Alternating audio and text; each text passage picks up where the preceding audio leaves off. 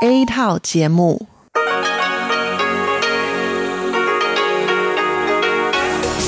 Đây là Đài Phát thanh Quốc tế Đài Loan RTI.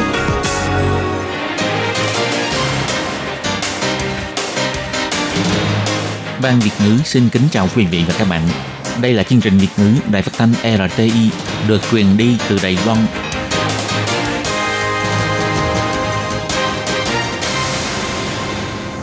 Thúy Anh xin kính chào quý vị và các bạn. Chào mừng các bạn cùng đến với chương trình phát thanh của Ban Việt ngữ, Đài phát thanh quốc tế Đài Loan RTI ngày hôm nay. Kính thưa quý vị và các bạn, hôm nay là thứ Sáu, ngày 26 tháng 3 năm 2021, tức nhằm ngày 14 tháng 2 năm Tân Sửu. Chương trình hôm nay gồm các nội dung chính như sau.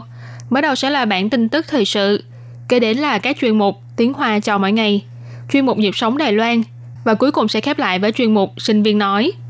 Trước hết xin mời quý vị và các bạn cùng lắng nghe bản tin thời sự với những mẫu tin tóm lược như sau. Lực lượng tuần tra đường biển của Đài Loan và Mỹ hợp tác chống lại luật cảnh sát biển của Trung Quốc. Thủ tướng nói, cùng duy trì hòa bình của khu vực. Xúc tiến gia nhập WHO, Bộ Ngoại giao bày tỏ, cống hiến cho thể chế đa bên toàn cầu. Nghệ sĩ Đài Loan ủng hộ sản phẩm bông sợi từ Tân Cương. Bộ trưởng Lý Vĩnh Đắc kêu gọi đừng vì lợi ích cá nhân mà ủng hộ cho hành động xâm phạm nhân quyền. Đài Loan tăng thêm một ca nhiễm viêm phổi COVID-19 nhập cảnh từ Philippines. Chương trình tìm mẹ lần đầu tiên có bảo mẫu người Đài Loan tìm bé sơ sinh Indonesia. Rất muốn biết đứa trẻ ấy có sống tốt hay không. Đài Loan đạt giải quốc gia xúc tiến 2030, Đường Phượng đại diện cho Đài Loan nhận thưởng. Rung trên Trúc Tử Hồ, du khách kéo nhau lên núi Dương Minh ngắm hoa. Và sau đây mời các bạn cùng lắng nghe nội dung chi tiết của bản tin ngày hôm nay. Kể từ tháng 2 năm nay, Trung Quốc bắt đầu thực thi luật cảnh sát đường biển, cho phép cảnh sát đường biển của nước này bắn vào tàu thuyền của nước ngoài. Bên cạnh đó, tàu đánh cá của Trung Quốc cũng đã hoạt động thường xuyên tại khu vực biển Đài Loan. Việc này khiến cho phía Nhật Bản phải lên tiếng kháng nghị, đồng thời tình hình căng thẳng tại khu vực biển phía đông và phía nam Đài Loan cũng ngày một leo thang. Giữa Đài Loan và Mỹ cũng đã ký kết bị vong lục về thiết lập tổ công tác tuần tra đường biển, nâng cấp sự hợp tác trong vấn đề tuần tra đường biển giữa hai bên. Về việc này, ngày 26 tháng 3, Thủ tướng Tô Trinh Sương đã trả lời phỏng vấn bày tỏ, Việc Trung Quốc đặt ra luật cảnh sát đường biển khiến cho các quốc gia ở khu vực lân cận đều cảm thấy bất ngờ. Hành động sử dụng vũ lực đơn phương này cũng đã khiến cho các nước xung quanh cảm thấy căng thẳng và áp lực. Trên cơ sở những giá trị chung, Đài Loan và Mỹ sẽ cùng hợp tác duy trì hòa bình của khu vực. Ông Tô Trinh Sương nói.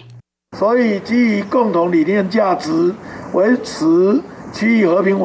trên cơ sở những giá trị chung, duy trì hòa bình và ổn định của khu vực, mọi người cùng hỗ trợ nhau trong các mặt khác nhau, cùng duy trì hòa bình và cũng hy vọng phía Trung Quốc đừng tiếp tục gây thêm căng thẳng cho khu vực. Ngày 25 tháng 3 theo giờ miền Đông nước Mỹ, người đại diện Đài Loan tại Mỹ là Tiêu Mỹ Cầm và giám đốc điều hành của Hiệp hội Mỹ tại Đài Loan là Ingrid Larson đã cùng ký kết bị vong lục về thành lập tổ công tác tuần tra đường biển.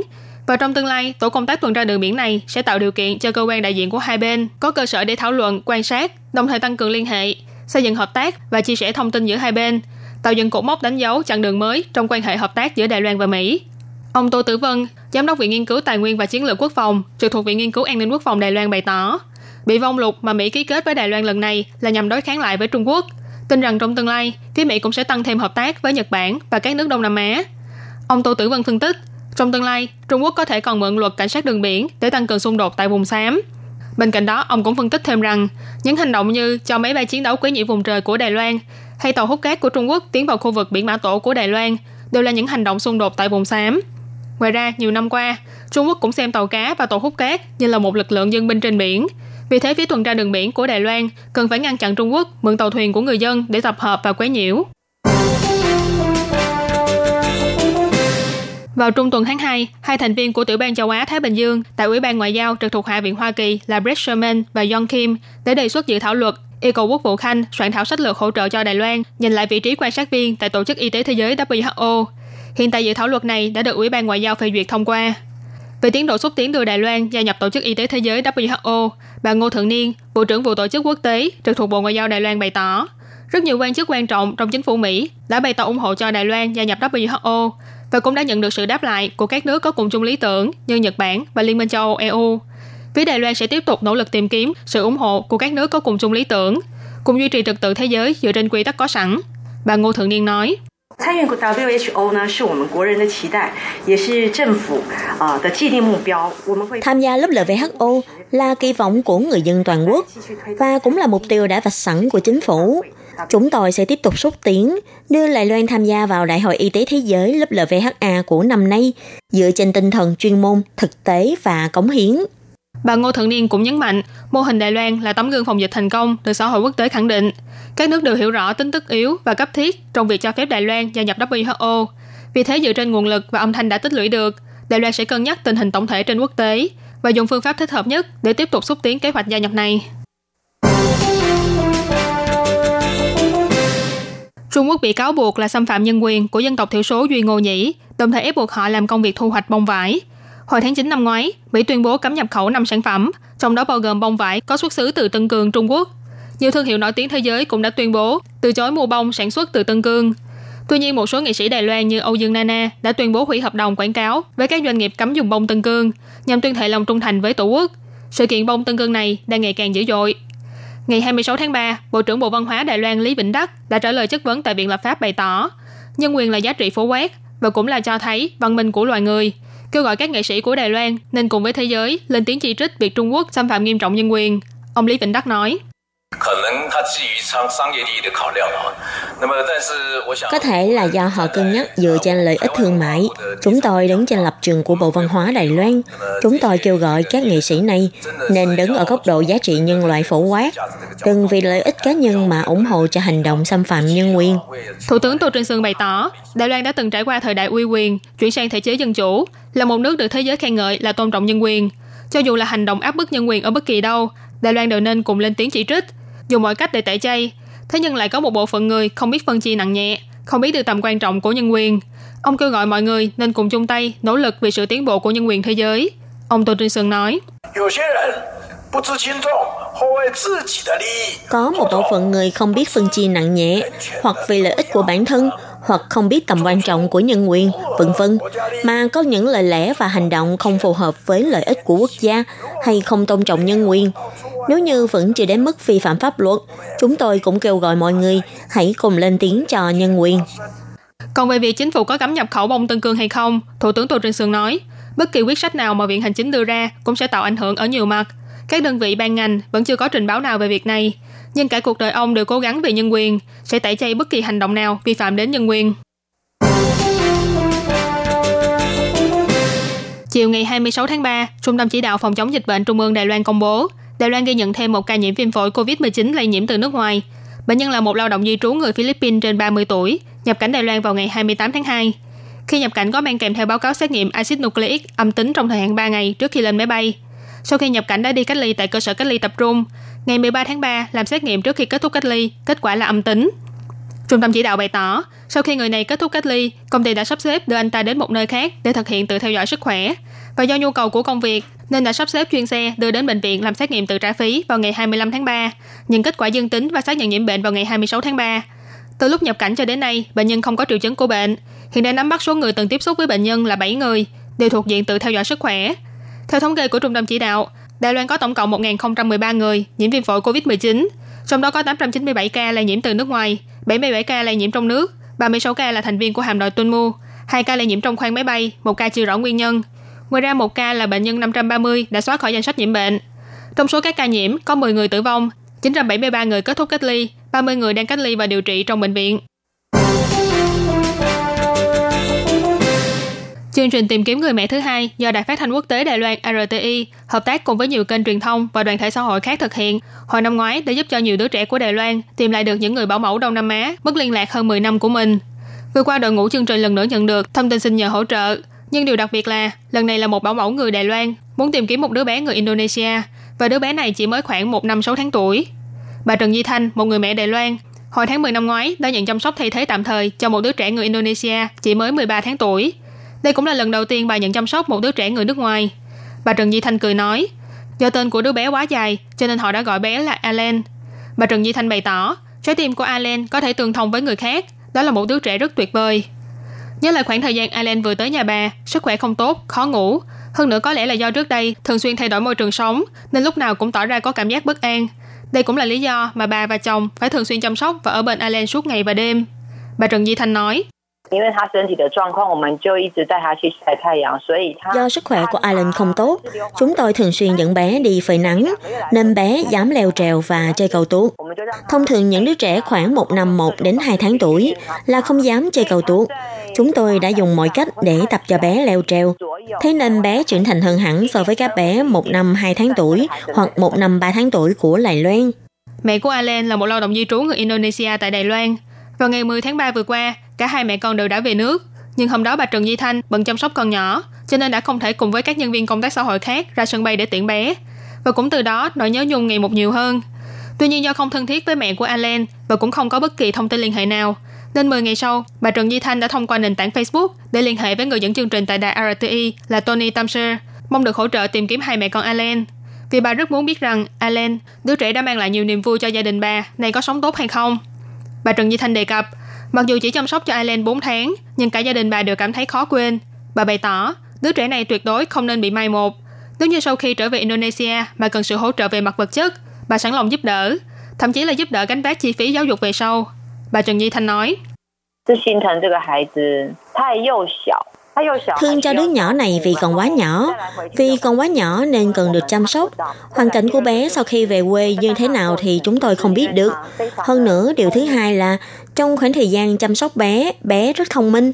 Bà Trần Di Thanh bày tỏ, bà cũng đã liên hệ với Văn phòng Kinh tế Văn hóa Đài Bắc tại Indonesia để xin được hỗ trợ. Cơ quan này cũng đã phản hồi rằng sẽ giúp bà tra cứu và tìm kiếm đứa bé thông qua thông tin nhập cảnh. Hy vọng sớm ngày nhận được thông tin tốt đẹp. Những nỗ lực xúc tiến xã hội sáng tạo đổi mới của Đài Loan đã nhận được sự khẳng định của quốc tế. Ngày 25 tháng 3, tổ chức phi chính phủ đặt tại Hà Lan là Catalyst 2030 đã trao giải dành cho chính phủ quốc gia. Ủy viên chính phủ tại Viện Hành chính Đài Loan là bà Đường Phượng đã đại diện cho chính phủ nhận thưởng bằng hình thức trực tuyến, đồng thời bày tỏ nền dân chủ và tự do ngôn luận tại Đài Loan để giúp cho xã hội xây dựng môi trường sáng tạo đổi mới. Tối ngày 25 tháng 3, Văn phòng đại diện Đài Loan tại Hà Lan cho biết, Tổ chức Catalyst 2030 đóng tại Amsterdam, Hà Lan đã tổ chức lễ trao giải Catalyst 2030 nhằm tôn vinh nỗ lực của các chính phủ, đoàn thể xã hội, doanh nghiệp và cá nhân trong việc thúc đẩy tiến tới mục tiêu phát triển bền vững năm 2030 của Liên Hiệp Quốc. Và Đài Loan đã vinh dự giành được giải chính phủ quốc gia cùng với ba nước khác là Phần Lan, Malawi và Paraguay. Do ảnh hưởng của dịch viêm phổi COVID-19, lễ trao giải phải tổ chức bằng hình thức trực tuyến. Bà Đường Phượng đã đại diện chính phủ để nhận giải và phát biểu. Trong đó đặc biệt nhấn mạnh, do Đài Loan trân trọng những giá trị cốt lõi như dân chủ, cởi mở, tinh thần nhân đạo và tự do ngôn luận mới có thể tạo ra được môi trường thân thiện có lợi cho sáng tạo tập thể và đổi mới xã hội. Bà Đường Phượng chỉ ra, Đài Loan ngoài việc mỗi năm đều tổ chức cuộc thi hackathon cúp tổng thống, thúc đẩy thành quả đổi mới của xã hội và đồng thời cũng đã cho thấy chính phủ Đài Loan không cần phải phong tỏa thành phố mà vẫn có thể ngăn chặn sự lan rộng của dịch viêm phổi COVID-19. Bên cạnh đó, cũng không cần phải giới hạn tự do ngôn luận mà vẫn có thể đánh tan tin tức giả một cách chuẩn xác nhất. Bà Đường Phượng cảm ơn ban tổ chức vì đã khẳng định những nỗ lực của Đài Loan, nhấn mạnh Đài Loan có thể giúp đỡ và đã chuẩn bị sẵn sàng để chia sẻ kinh nghiệm với các nước trên thế giới. Điều đặc biệt là Đức Đạt Lai Lạt Ma cũng đã đặc biệt ghi hình một đoạn video chúc phúc nhân lễ trao giải này. Nhấn mạnh thế giới sẽ càng lúc càng chặt chẽ hơn, cần phải đồng tâm hiệp lực, quy tụ ý chí của 7 tỷ người lại với nhau. Đơn vị tổ chức giải Catalyst 2030 bày tỏ, cuộc cạnh tranh đã diễn ra khá quyết liệt trong giải chính phủ quốc gia, có tổng cộng 29 nước được đề cử, trong đó có 9 nước lọt vào vòng chung kết do chính phủ Đài Loan đã thành công trong việc hợp tác với doanh nghiệp xã hội, dùng hình thức đổi mới sáng tạo để đương đầu với thử thách, thế nên đã được ban giám khảo chấm điểm cao. Huy hiệu và cúp chứng nhận sẽ do văn phòng đại diện Đài Loan tại Hà Lan đại diện lĩnh nhận. Dưới ánh nắng chan hòa ấm áp, những bông hoa rùm màu trắng ngà tự tin khoe sắc trên đồi núi Dương Minh. Hoa rùm hay còn gọi là hoa vương môn hay hoa loa càng sông Ninh là loài hoa nổi tiếng trên núi Dương Minh vì vẻ đẹp cuốn hút của nó. Ngày 26 tháng 3 là ngày chính thức khai mạc mùa hoa rừng trên núi Dương Minh. Rất nhiều du khách đã kéo nhau đến đây chụp ảnh và chiêm ngưỡng vẻ đẹp thiên nhiên thuần khiết này. Trúc Tử Hồ trên núi Dương Minh là địa điểm ngắm hoa rừng lý tưởng cho những ai yêu thích loài hoa này. Bởi nơi đây chiếm đến 80% sản lượng hoa rừng trên toàn Đài Loan và cũng là ruộng hoa rừng trắng lớn nhất toàn Đài Loan. Nhiều du khách đến ngắm hoa đều bày tỏ hoa rất đẹp. Ở thành phố Đài Bắc rất ít khi thấy được những hoa này. Nếu có bạn bè từ miền Nam đến chơi, cũng sẽ dẫn họ đến ngắm hoa. Kiều Diễm và Kiều Sa thanh khiết và thoát tục, Hoa rừng trắng mang ý nghĩa là nét đẹp hùng vĩ và thuần khiết, tượng trưng cho phong thái nho nhã, đoan trang và rộng lượng. Bước vào mùa hoa rừng trên núi Dương Minh, đoàn đường Ngưỡng Đức sẽ thực thi kiểm soát giao thông vào các ngày nghỉ lễ và cuối tuần. Nhưng ngoài tự lái xe, du khách cũng có thể chọn phương tiện giao thông công cộng để cùng lên núi ngắm hoa và khám phá thiên nhiên tươi đẹp.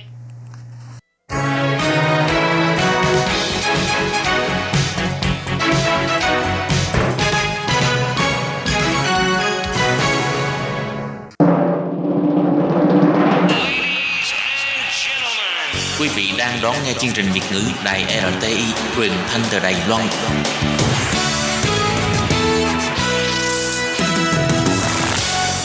Hello, tôi Kim xin kính chào các bạn. Các bạn thân mến, tiếp theo phần tin thời sự ngày hôm nay, tôi Kim xin mời các bạn theo dõi thông tin. Đài Loan đưa ra chính sách chăm sóc lâu dài cho thú cưng bị mất trí nhớ cũng như là mắc các chứng bệnh khác cần phải chăm sóc 24 trên 24 giờ. Và sau đây Tố Kim xin mời các bạn cùng đón nghe nội dung chi tiết nhé.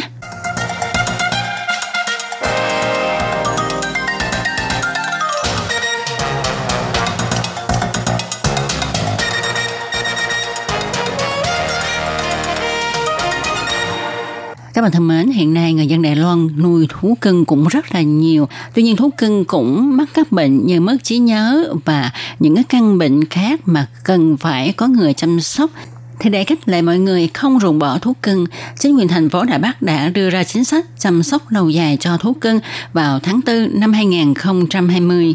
Hiện tại có 130 bệnh viện động vật và doanh nghiệp kinh doanh thú cưng gia nhập vào kế hoạch này quyền giám đốc phòng bảo vệ động vật thành phố Đà Bắc Dương Thục Phương nói, ví như các chủ nuôi có chó hay mèo đột nhiên bị bại liệt mà họ không có thời gian chăm sóc, do ban ngày phải đi làm thì họ có thể mang chó mèo đi gửi những cơ quan chăm sóc lâu dài cho thú cưng, y như là các trung tâm dưỡng lão vậy. Sau khi tan sở thì rước chúng về.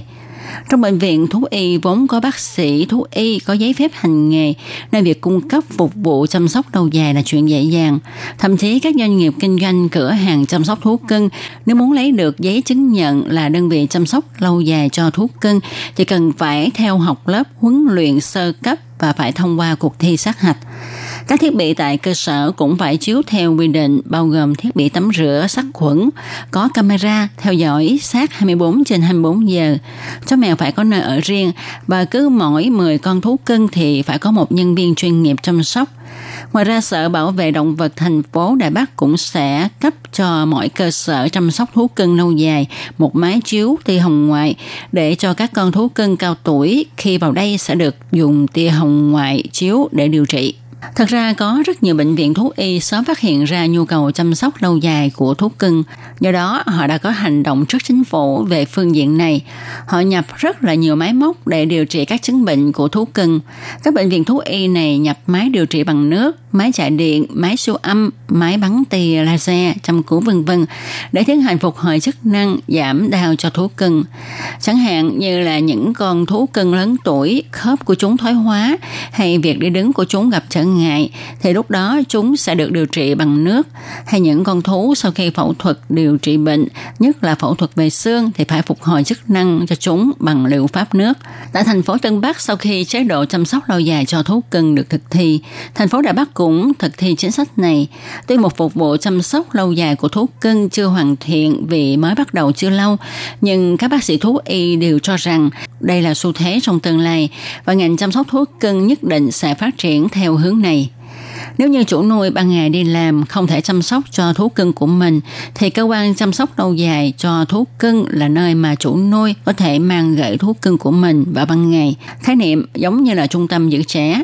Thậm chí như chó cưng bị mất trí nhớ nghiêm trọng đến độ sinh hoạt của nó bị đảo lộn, à, ảnh hưởng đến sự nghỉ ngơi của chủ nuôi, thì cơ quan chăm sóc thú cưng lâu dài này sẽ cung cấp dịch vụ giữ thú cưng 24 trên 24 giờ, giúp chủ nuôi có thời gian, không gian nghỉ ngơi cho đỡ mệt. Thú cưng chỉ là một bộ phận trong cuộc đời của chủ nuôi, nhưng chủ nuôi lại là tất cả trong suốt cuộc đời của con thú cưng. Vì những con thú cưng chỉ sống có mười mấy hai mươi năm, khi nó già thì chúng giống như con người. Chúng cần sự chăm sóc và nâng niu. Vật lý trị liệu có thể mang lại sự thoải mái cho thú cưng về mặt sinh lý, nhưng sự bầu bạn của chủ nuôi cho đến giây phút cuối cùng mới có thể giúp thú cưng ra đi một cách bình an. Các bạn thân mến, vừa rồi là mẫu tin. Đài Loan đưa ra chính sách chăm sóc lâu dài cho thú cưng. Đến đây xin được tạm dừng. Tố Kim cảm ơn các bạn đã theo dõi. Thân chào tạm biệt các bạn. Bye bye.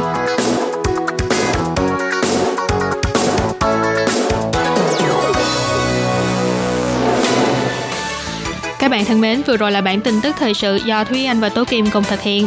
Cảm ơn sự chú ý lắng nghe của quý vị và các bạn. Thân ái chào tạm biệt và hẹn gặp lại.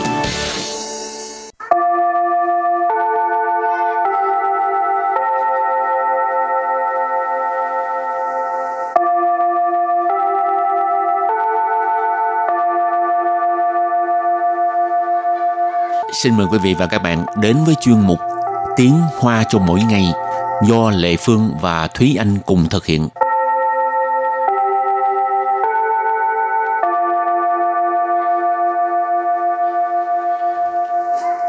Thúy Anh và Lệ Phương xin kính chào quý vị và các bạn. Chào mừng các bạn cùng đến với chuyên mục Tiếng Hoa cho mỗi ngày ngày hôm nay. Bình thường à, nói chuyện bằng tiếng Hoa, thì Ừ. anh có hay à, dùng tới thành ngữ không? Ừm, đôi lúc À. có nhiều khi dùng là do cái uh, thói quen hoặc là do cái ngữ cảnh nó cần sử dụng cái uh, cụm thành ngữ đó thì sẽ dùng còn uh, nếu không thì uh, nói uh, trắng ra luôn chứ không có dùng những cái từ văn hoa như thành ngữ Nếu như mà mình thường xuyên học thành ngữ rồi thuộc lầu ngay trong cái đầu óc á, Ừ. thì mình biết cách sử dụng là tự nhiên nó lúc mà đang nói chuyện thì nó nhảy ra. ừ, ừ, ừ. Địa Phương nhớ hồi đó mới qua đây học thì chắc là có lẽ thích là thích thành ngữ hay sao có học được khá nhiều. Cho nên khi nói chuyện tự nhiên à, có một cái trường hợp nào đó cảm thấy rất là thích hợp sử dụng thì cứ nói ra Ừ. là mấy bạn Việt Nam á, hình sen mù. À, nói ủa sao biết thành ngữ hay quá vậy? Còn bây giờ quên hết trơn rồi. Cái này đúng là phải dùng nhiều mình mới biết. Ừ. với lại có nhiều cái thành ngữ thực ra nó rất là hay. Nó có những cái uh, điển cố trong đó. Nhưng mà nói nếu dịch ra tiếng Việt thì hơi bị khó ha. Ừ đúng rồi. Có nhiều cái là tại vì nó mang tính lịch sử với lại văn hóa trong đó nữa. Thành ra nếu nếu như mà trong ờ, ngôn ngữ tiếng Việt mà không có cái văn hóa đó thì sẽ khó mà dịch ra được. Mà dịch ra thì cũng không có hiểu được là tại vì cái cái khác biệt về văn hóa. Ừ. Ừ. Rồi chị hôm nay là mình học ờ, thành ngữ ờ, mà cũng khá nhiều thành ngữ đó nha cho nên các bạn chuẩn bị sẵn giấy viết để mà ghi nha. Rồi thì trước tiên mình lắng nghe cô giáo đọc câu thành ngữ thứ nhất nha. Bàn kim ba liang. Bàn kim ba liang. Bàn chiên ba lạng Thực ra câu thành ngữ này nếu như mà các bạn nào mà hay xem mấy cái phim ờ, cổ trang á thì cũng rất là thường xuyên nghe luôn. Cái câu thành ngữ này nghĩa là kẻ tám lạng người nửa cân, bàn chiên ba lạng. Bàn chiên là nửa cân, ba lạng là tám lượng. Cho nên bàn chiên ba lạng là tám lạng nửa cân. Thường để ý chỉ là như là ờ, hai người ờ, chê nhau thì Cỡ ờ, cỡ ngang nhau. ừ thật ra cũng cỡ cỡ ngang nhau thôi có gì đâu mà chê mình hay là chê đối phương nhưng mà ngoại trừ cái nghĩa chê ra thì thực ra cái câu tám lạng nửa cân này cũng có thể ý chỉ là thực lực ừ. chẳng hạn như là nói thực lực của A và thực lực của B là ngang nhau thì khi mà tranh giành một việc gì đó thì mình có thể nói là thực lực của hai bên đều là tám lạng nửa cân Ừ. Mà tại sao cái à, tám lạng với là nửa cân nó tương đương với nhau? Tại vì hồi xưa ha cái chiếc cân của người xưa à, người ta dùng cái chuẩn mực là một ký là 16 lạng. À, cho nên á, nửa ký tức là 8 lạng ha mới có một cái à, câu thành ngữ này 8 lạng với nửa cân nó tương đương với nhau ha cái 8 lạng người nửa cân rồi bây giờ Thúy Anh à, đặt câu cho cái câu thành ngữ này ha để cho các bạn biết làm sao mà áp dụng nhé ừ. đặt câu cho thành ngữ ban chín ba lạng 说到调皮，你们兄弟可是半斤八两。说到调皮，你们兄弟可是半斤八两。 Số tao thiểu phí, nì mình兄弟可是半斤八两. Câu này có nghĩa là nói đến phá phách nghịch ngợm thì hai anh em chúng bay là kẻ tám lạng người nửa cân. Số là nói, 调皮 là nghịch ngợm phá phách.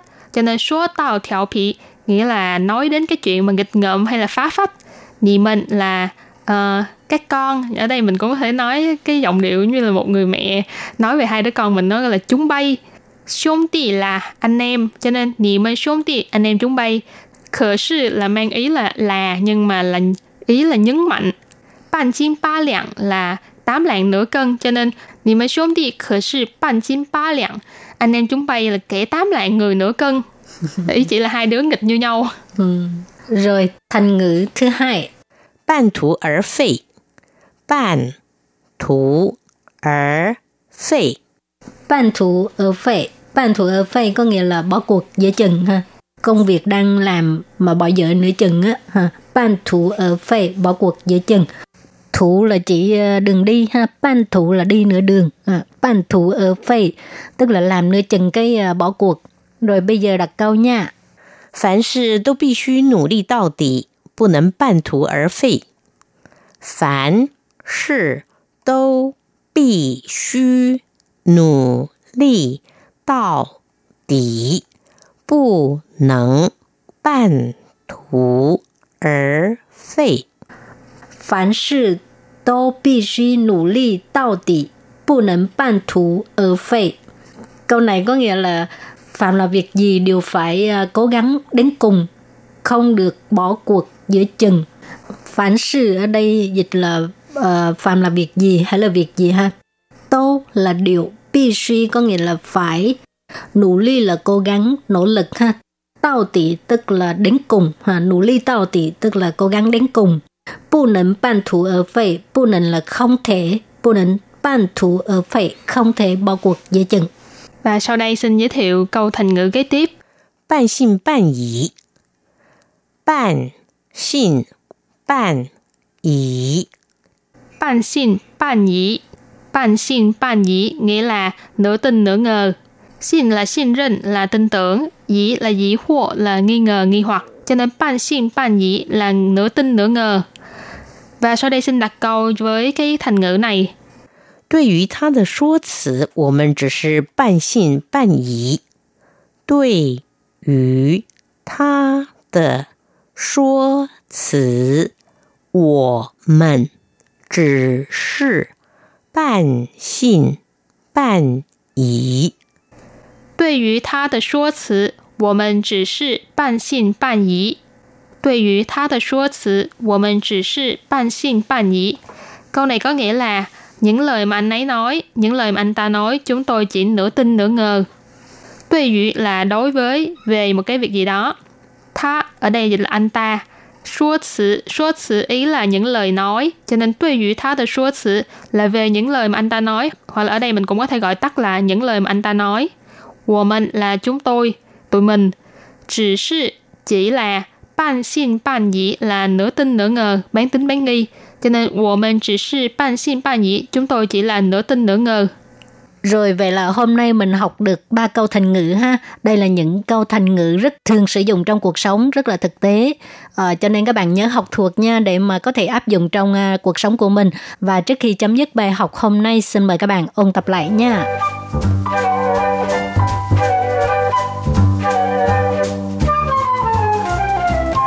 半斤八两，半斤八两， Ban chín ba lạng. Cái câu thành ngữ này nghĩa là kẻ tám lạng người nửa cân. Ban chiên là nửa cân, ba lạng là tám lượng. Cho nên ban chiên ba lạng là tám lạng nửa cân. Đặt câu cho thành ngữ ban chiên ba lạng. 说到调皮，你们兄弟可是半斤八两。说到调皮， 你们兄弟可是半斤八两. Câu này có nghĩa là nói đến phá phách nghịch ngợm thì hai anh em chúng bay là kẻ tám lạng người nửa cân. Rồi thành ngữ thứ hai. 半途而废，半途而废， Ban thủ ở phệ. Ban thủ ở phệ có nghĩa là bỏ cuộc giữa chừng ha. Công việc đang làm mà bỏ dở nửa chừng á. Ha. Ban thủ ở phệ, bỏ cuộc giữa chừng. Thủ là chỉ ờ, đường đi ha. Ban thủ là đi nửa đường. À, ban thủ ở phệ tức là làm nửa chừng cái ờ, bỏ cuộc. Rồi bây giờ đặt câu nha. 凡事都必须努力到底，不能半途而废。凡事都必须努力到底，不能半途而废.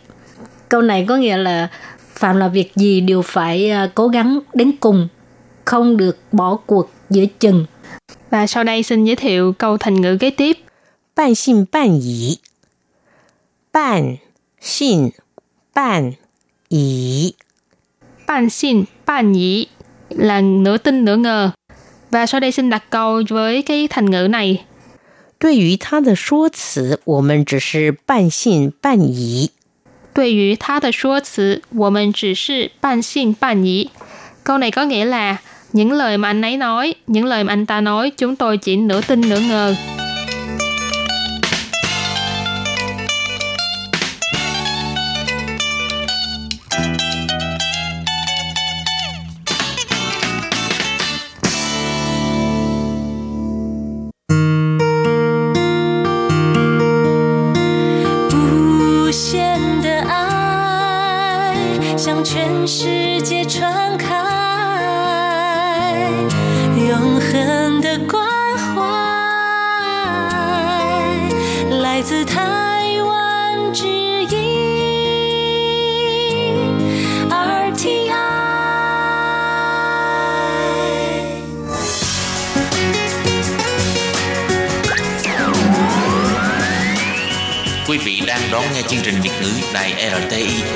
Thanh từ Đài Loan.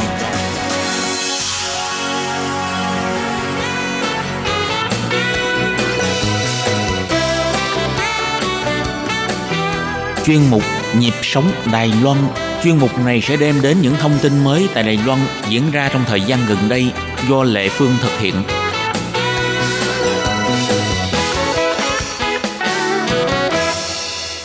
Đầu tiên, em dạy lớp ở Đài Loan. Em cũng bắt đầu dạy lớp tiếng Trung ở Đài Loan. Ờ, toàn lớp là sinh viên Việt Nam. Sinh viên Việt Nam khoảng 10, 10, 10 năm rồi trong lớp. Em khoảng em dạy khoảng một năm. Thế em có cơ hội thì em sang Việt Nam du lịch. Em xem môi trường như thế nào. Ừ, em đi du lịch nhiều nơi Bắc Trung Nam một lần thì em thấy rất là môi trường cũng cũng tốt em có thể đi làm thử ờ, sinh sinh ở sống ở đó xem sao.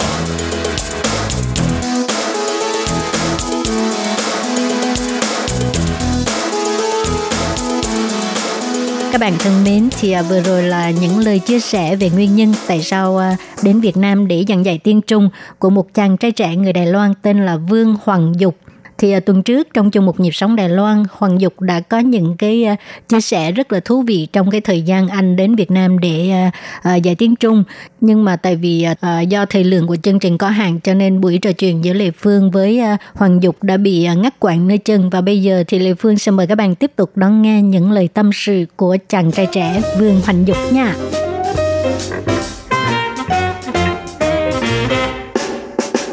Chị trong cái thời gian 2 năm dạy học ở Việt Nam á, có cái ờ, một vài câu chuyện gì mà gây cho em ấn tượng sâu sắc nhất không?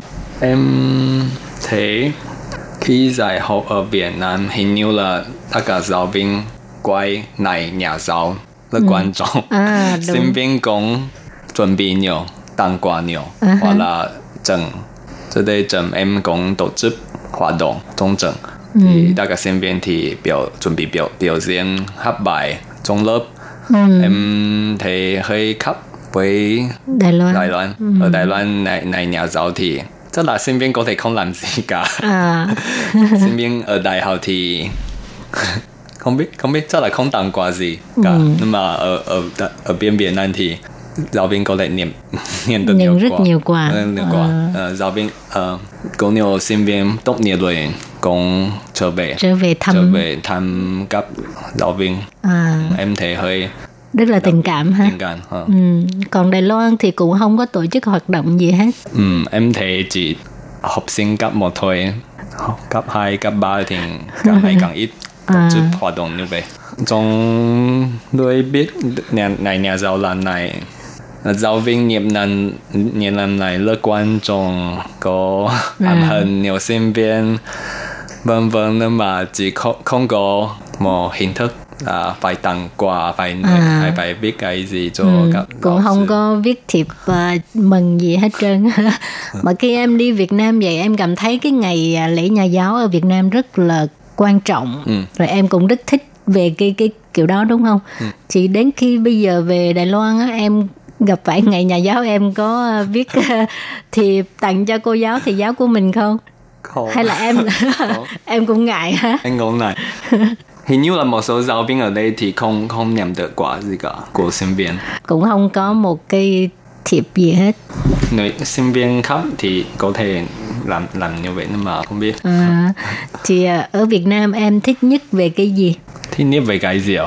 Ừ. yeah, vấn đề này là hơi là em thấy rất là khi ở Việt Nam nhiều bạn luôn luôn rủ nhau đi đi công đi làm gì đi công em thấy là xã hội Việt Nam phải nhiều em không biết nói thế nào nhưng mà nhiều nhiều người ở ở cùng nhau thì vui hơn làm gì cùng nhau cũng vui hơn chia sẻ vui buồn cũng vui hơn Ừ, em thấy hơi khác với xã hội Đài Loan hình như là ở đây thì các bạn có bị riêng riêng mà là nóng có khoảng khác Ừ. nhiều hơn Không có thân thiết giống như ờ, bạn bè ở Việt Nam Ừ. hả? anh cũng muốn kể um, kể về một chút về người Việt Nam rất thân thiết với tất cả Việt Nam tất cả bạn nước ngoài Ờ, không phân biệt là bạn Nước quốc tế nào. nào Ừ. nước, nước nào anh thấy hơi đây là tốt Rồi còn về mặt ờ, phong tục tập quán hay là món ăn của Việt Nam anh cũng thích ăn món. Việt Nam anh, anh cũng sang quán ăn Việt Nam tức là hai hai tuần một lần. À, ở Đài Bắc cũng nhiều quán ăn Việt Nam mà. Em thích món uh, bún đậu măng đông bún bún gì? Bún bún đậu măng đông à? Là cái gì? Bún bún đậu bún đậu măng đông ở miền Bắc có bún bún. đậu. Đậu. Măng đông măng đông là trứng nước măng trứng măng đông Ồ, món của người à, miền Bắc. Ừ. Ờ, gốc miền Bắc. Chị không rành luôn. Tại chị không phải người miền Bắc. Um, nhiều món tức là bún bò Huế cũng cũng tốt. À, nhiều món ăn miền Trung cũng tốt. Ừ. rồi còn có những cái gì mà em không quen không?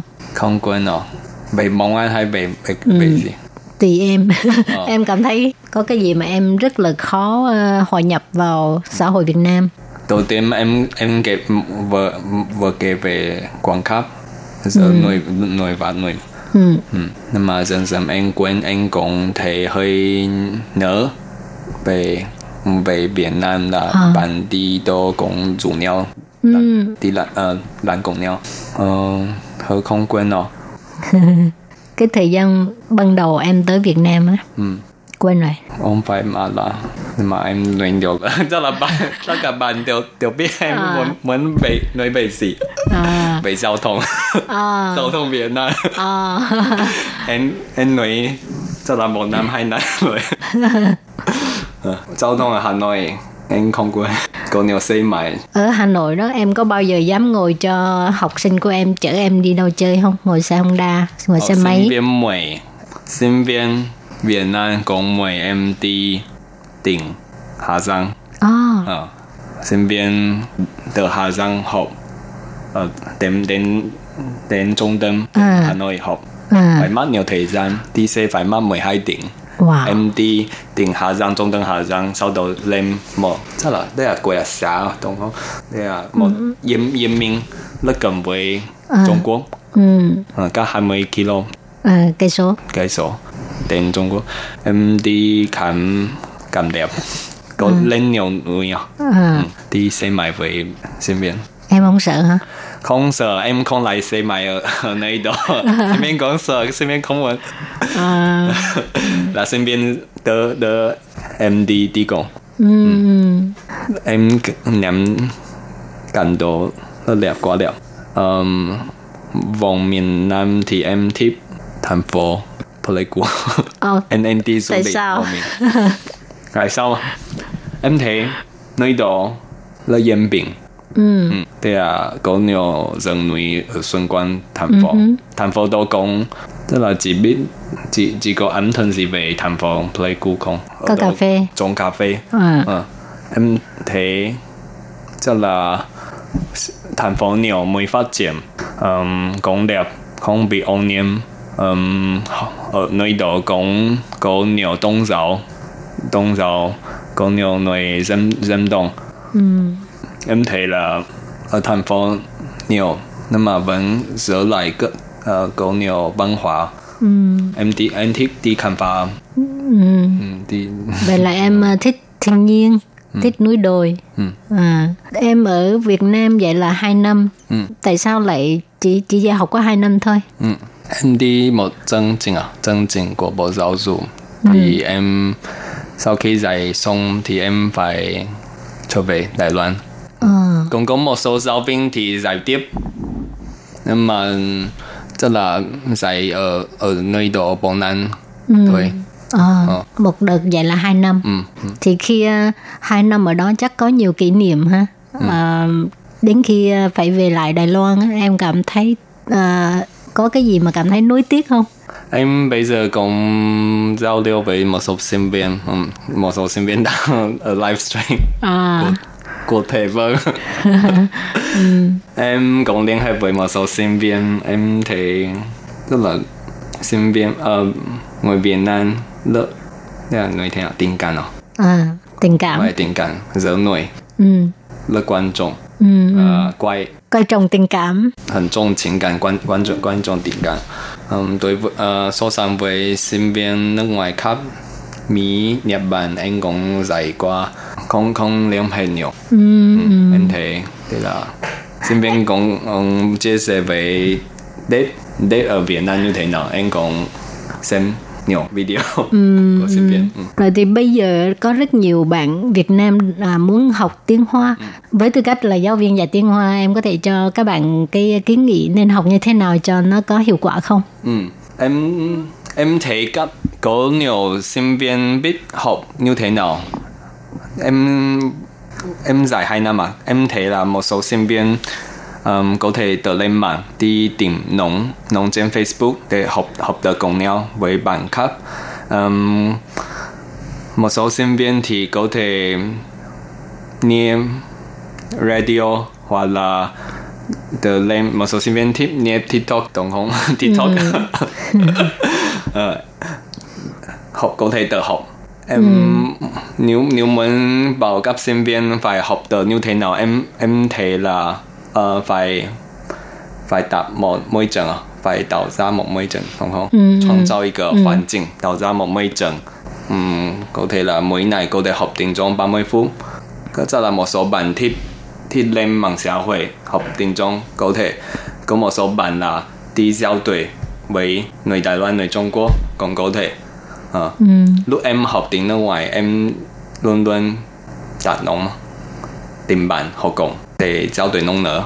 Hồi xưa em em ở Hà Nội em, em cũng đặt một nông. Đúng là cái quan trọng là phải tạo ra một cái môi trường và thường xuyên tiếp xúc, tức là mở miệng nói, đúng không? Tức là các bạn học với một cô giáo hoặc thầy giáo trong lớp nhưng mà không được áp dụng nhiều, không được nói nhiều. Ừ. Các bạn đã học qua nhiều rồi phải áp dụng trong thực tế mà. Ừ. Thì có thể lên mạng tìm bạn hoặc là đi đi gặp bạn trực tiếp. Ừ. Rồi à, còn về cái phần mà chị thấy cái tiếng Hoa cái chữ rất là khó viết thì em có à, cái nghị gì cho các bạn không? Hoặc là các bạn muốn học viết thì nên học như thế nào? Học với chữ tiếng Trung à? Ừ. Em thấy cũng phải nói ở lớp học với giáo viên phải học chữ cơ bản với một cô giáo hay thầy giáo. Ừ. Vì em thấy chỉ có giáo viên có thể dạy các bạn sinh viên tự đơn giản thêm phức tạp hơn. Ừ. Chỉ có này không không không. À, chị không nói không phải là là học học một từ mới trên mạng Ừ. các bạn thì luyện được mỗi lần nhưng mà nhưng mà chữ tiếng Trung có phân biệt là có Tới có khó. đơn giản hai hai hai trăm từ có đơn giản tức là à, đến một một nghìn từ hai như vậy ừ. phân phân cấp phân Ừ, chỉ tức là từ dễ tới khó ừ. không ý chị nói là viết chữ kìa thì à, nếu như các bạn muốn viết chữ á, là có sách vở gì cho các bạn đó có thể học không Ok. Thế nếu các bạn ở bên Đài Loan hoặc học chữ phẳng thể có thể lên mạng là Bộ Giáo dục của Đài Loan sinh词部có một sinh词部em ờ thầy sẽ chia sẻ trên livestream ờ是một sinh词部 ờ các bạn có thể tự luyện được chữ theo tức là trên mạng có người ta có viết cho mình từng nét rồi mình có cứ thể xem xem hòa hình à hòa hình hoặc là có thể biết theo tức là trên trang của bộ giáo dục đài loan Ừ. Ở bên Việt Nam thì các bạn có thể um, đi mua sách.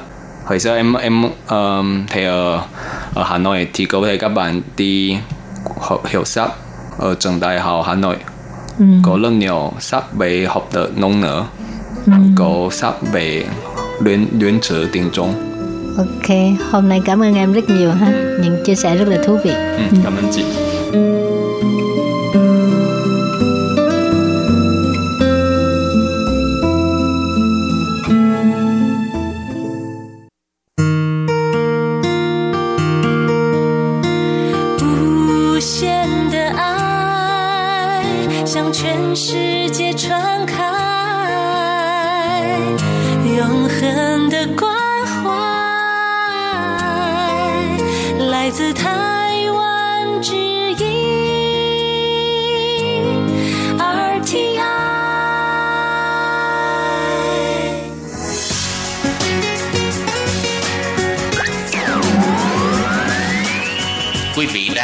Chương trình Việt ngữ Đài RTI truyền thanh từ Đài Loan.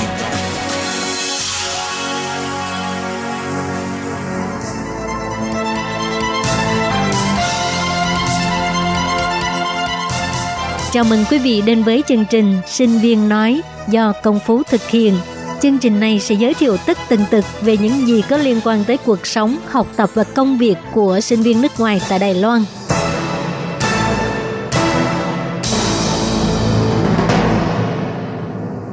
Công Phú xin chào quý vị thính giả của Ban Việt ngữ Đài RTI.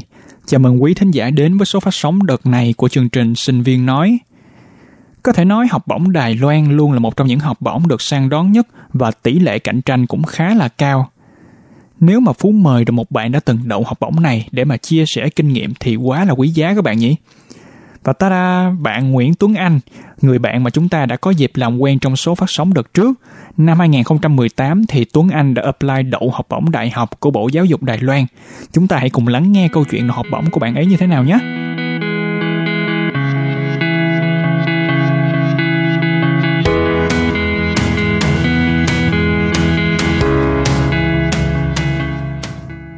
À, xin chào Tuấn Anh. Tuấn Anh à, đầu tiên là có thể giới, giới thiệu một tí về bản thân của mình được hay không? Dạ, chào tất cả mọi người. Ừ. Mình tên là Tuấn Anh. Hiện tại đang là sinh viên năm 3 chuyên ngành À. cơ khí của trường Đại học Khoa học và Công nghệ Đài Loan NTUST. Ừ, ừ. Tuấn Anh có thể ừ, mỉm một nụ cười được không? Nhìn Tuấn Anh căng thẳng quá. ok, rồi Tuấn Anh à, thoải mái nha. Thì theo anh được biết thì Tuấn Anh đang nhận học bổng đại học của Bộ Giáo dục. Thì Tuấn Anh có thể nói sơ lược về cái đãi ngộ của học bổng này hay không? Ừ, dạ, về phần học phí thì Bộ Giáo dục sẽ chi trả cho mình là 40.000 đài tệ trong một học kỳ. Nhưng mà tùy mỗi trường sẽ có một cái mức học phí khác nhau. Trường em thuộc cái danh sách liên kết với các uh, Bộ Giáo dục, với Bộ Giáo dục nên sẽ được chi trả uh, cái mức dư ra của 40.000 đó sẽ do trường cung cấp. Ờ, cái danh sách này thì mình cũng có thể tham khảo trên cái trang web của Bộ Giáo dục là hiện tại đang có 37 trường. Ngoài về phần học phí thì đối với hệ đại học em sẽ được hưởng tiền sinh hoạt phí là 15.000 đài tệ một Ừ. tháng tương đương với khoảng 12 triệu Việt Nam đồng. Ừ. Thì với cái mức này thì em cảm thấy sinh sống có thoải mái hay không ở Đài Bắc? Ừ. Đối với em thì một sinh viên đại học ở Đài Bắc 15.000 là đủ để dùng Ừ. Ờ, tại vì cái giá thành ở Đài Bắc có thể là cao hơn so với những cái vùng khác nhưng nhìn chung thì em nghĩ là số tiền này là đủ cho một sinh viên có thể sinh hoạt ở một Ừ. tháng. Ừ.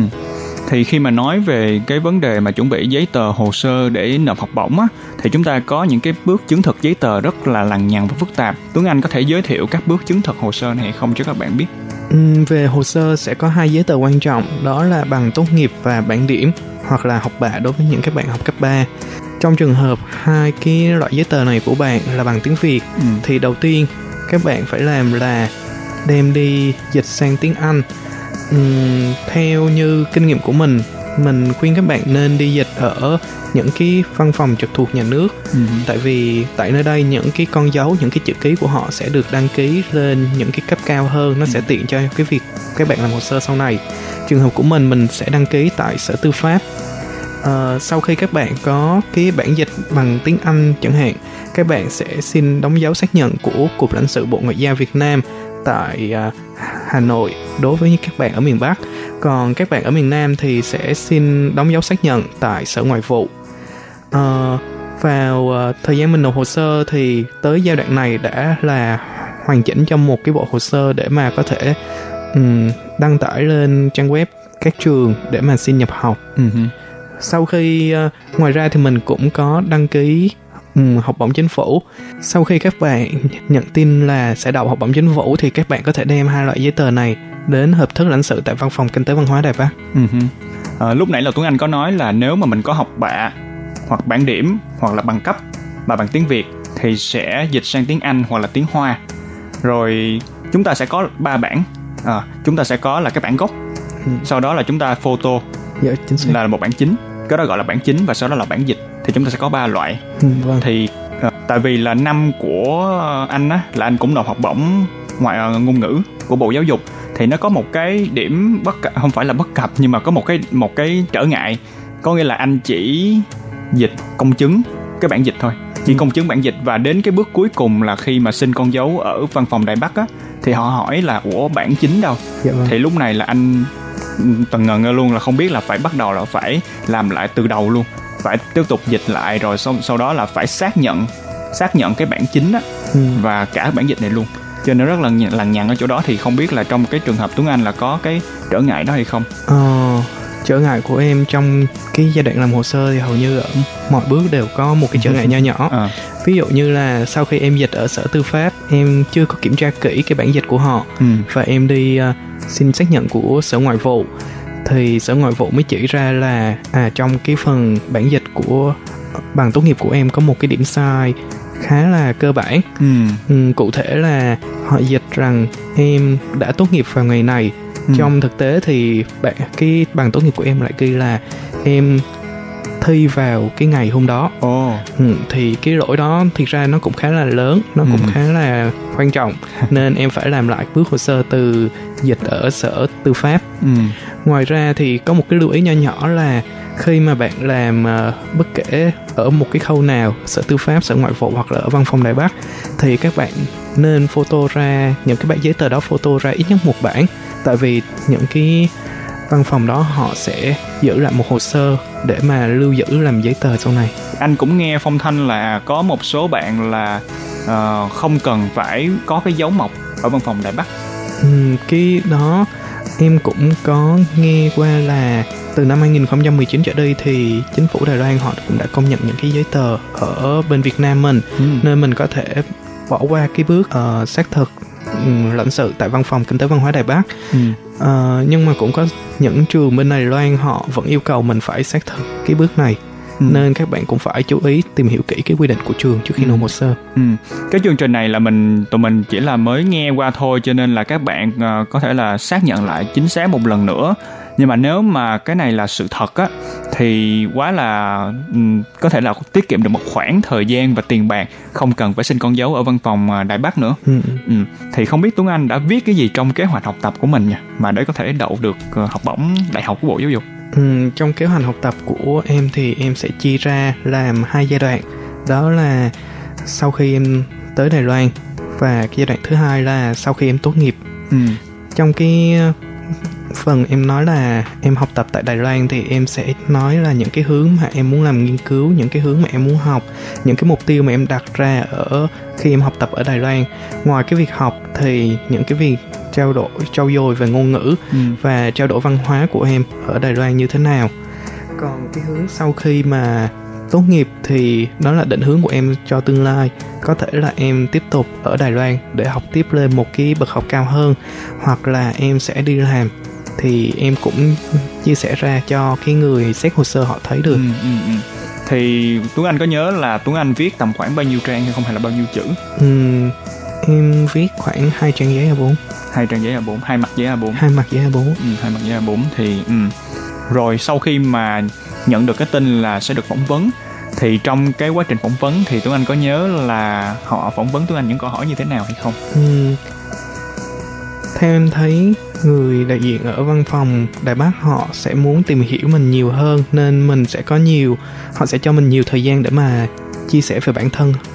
Ờ, họ sẽ hỏi mình những câu hỏi cơ bản như là giới thiệu về bản thân. Ừ. Ờ, tại sao lại là muốn đi học ở Đài Loan tại sao lại chọn cái ngôi trường mình ngôi trường này những câu hỏi đó để mà họ biết là ừm, mình đã tìm hiểu rất là kỹ cái môi trường sắp tới mình sẽ sinh sống ngoài ra họ sẽ để thời gian để mình chia sẻ tại vì mục đích chính của buổi phỏng vấn là để hiểu rõ hơn về cái con người của mình ngoài những cái giấy tờ những cái hồ sơ bằng cấp mình đã nộp lên thì họ cần biết chính xác mình mình là ai và mình muốn gì Ừ. Thì cái khoảng thời gian phỏng vấn là tầm khoảng bao nhiêu ha? Ừm, đối với em tr- trong trường hợp của em phỏng vấn là tầm 30 phút Ừ, 30 phút. Thì em có ờ, cái suy nghĩ gì về một số bạn thì sẽ nói với nhau rằng là à, nếu mà bạn phỏng vấn càng ngắn thì cơ hội đậu học bổng càng thấp và phỏng vấn càng dài thì cơ hội đậu học bổng càng cao. Ờ, em không dám chắc chắn nhưng nếu mà phỏng vấn thời gian phỏng vấn của bạn ngắn thì khả năng cao là như vậy còn phỏng vấn dài thì cũng tùy nữa. Ừ ừ ừ. Thì trong cái trường hợp của học bổng của bộ giáo dục á thì sau khi mà em nhận được tin là em đậu học bổng rồi thì bên thì bên uh, học bổng thì họ có hỗ trợ gì cho em trong suốt quá trình? Ví dụ như là xin con dấu ở Đài Bắc hoặc là chuyến bay đến Đài Loan chẳng hạn. Ờ, họ sẽ hỗ trợ cho mình chi phí xin visa mình sẽ được miễn hoàn toàn ừ. ờ, tiền phí xin visa. Thì đó thực sự là một khoản khá là lớn. Và ngoài ra mình đã được nhận học bổng của chính phủ nên mình không phải chứng minh tài chính trong cái thời gian làm visa nữa. Anh cũng biết được rằng là Tuấn Anh cũng có chia sẻ và giúp đỡ một số bạn ở thời điểm hiện tại. Ừ. thì trong suốt quá trình mà giúp đỡ các bạn thì Tuấn Anh có cảm giác là các bạn đang gặp những cái vấn đề nào khó khăn mà Tuấn Anh có thể chia sẻ với các bạn mà cũng có ý định là muốn nộp cái học bổng này. Ừ, thì bước đầu tiên thì có thể là các bạn chưa biết phải tìm cái thông tin ở đâu ừ.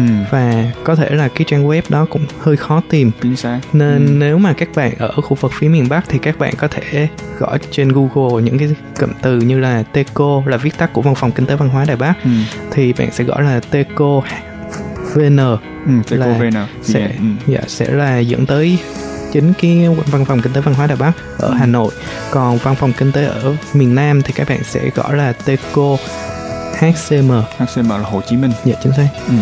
rồi tìm kiếm cái thông tin đó rồi sau và đó sau đó là các bạn sẽ đi thẳng tới ừm, website của văn phòng và các bạn vào một giáo dục ừ. Ờ, trong đó sẽ có cái mục nhỏ thì sẽ có thông tin du học thông tin học bổng các bạn vào một thông tin học bổng sẽ có một cái file giới thiệu Ừ. quy trình hướng dẫn nộp hồ sơ xin học bổng Ừ. Thì ngoài cái khó khăn về việc tìm kiếm thông tin ra thì sau cái bước mà tìm kiếm thông tin được rồi thì Tuấn Anh cảm giác quan sát thấy là các bạn còn có những cái vấn đề vướng mắc nào nữa hay không? Ừm, có thể là các bạn ừm, không biết viết ờ, thư viết kế hoạch học tập như thế nào Ừ. hoặc là các bạn cũng không biết là nên xin thư giới thiệu từ ai Ừ. thì cái lời khuyên của mình thì các bạn có thể xin thư giới thiệu đối với các bạn học cấp 3 là xin từ giáo viên chủ nhiệm của mình tại vì đó là những người tiếp xúc với mình hàng ngày họ hiểu về cái tính cách của mình thì họ sẽ đưa ra một cái góc nhìn chân thật ngoài ra bạn cần một thư giới thiệu nữa thì có thể xin của những người cấp bậc cao nhất thì cái thư đó sẽ chất lượng hơn có thể như là hiệu trưởng hoặc hiệu phó của trường mà bạn đang học chẳng hạn Ừ, ừ. sau những cái giai đoạn làm hồ sơ sẽ tới cái vòng phỏng vấn thì mình nên chuẩn bị kỹ trước khi mà mình vào phỏng vấn mình nên chuẩn bị sẵn những cái câu hỏi có thể ờ, người người phỏng vấn mình hỏi Ừ. và mình cũng chuẩn bị một cái tâm lý cũng không nên là quá run quá lo sợ Ừ. mà chỉ ờ, xem nó giống như là một cuộc trò chuyện vậy cũng được Ừ, ừ. thì đó là cái ừm, kinh nghiệm khi mà em phỏng vấn Ừ. Thì tại vì ờ, anh cũng đã từng tham gia vào những buổi phỏng vấn như vậy và nghe Tuấn Anh nói thì cũng rất là đúng thì lúc mà trong quá trình phỏng vấn thì họ chủ yếu họ muốn gọi là lắng nghe cái chia sẻ từ mình thì mình hãy xem nó giống như là một cái cuộc trò chuyện thân mật với Ừ. hai người là mình nói với họ về những cái đam mê của Ừ. mình về Đài Loan là như thế nào Ừ. thì cảm giác nó sẽ đỡ căng thẳng hơn Dạ. Ừ. Xin cảm ơn Tuấn Anh với những chia sẻ rất chân thật và hữu ích và Phú tin chắc rằng những chia sẻ này rất quý giá đối với những bạn đang có ý định nộp học bổng của Bộ Giáo dục và Phú cũng xin chúc Tuấn Anh có được à, trải nghiệm học tập thật là vui vẻ thú vị ở Đài Loan nhé. dạ cảm ơn anh Một số thông tin cập nhật thêm cho các bạn về học bổng chính phủ Đài Loan năm nay. Thời gian nộp hồ sơ cho học bổng chính phủ Đài Loan ở miền Nam á, là từ ngày 15 tháng 1 cho đến ngày 23 tháng 1 năm nay. Vậy là các bạn còn gần một tháng nữa để nộp hồ sơ lận. Nhưng mà ở miền Bắc á, thì là từ ngày 1 tháng 2 đến ngày 31 tháng 3 thôi. Vậy là chỉ còn đếm ngược 5 ngày nữa thôi. Các bạn nào chưa nộp thì tranh thủ nhé. Hy vọng là quá trình nộp học bổng của các bạn được thuận lợi và có kết quả tốt nhé. Hẹn gặp lại các bạn trong số phát sóng đợt sau của chương trình Sinh viên nói.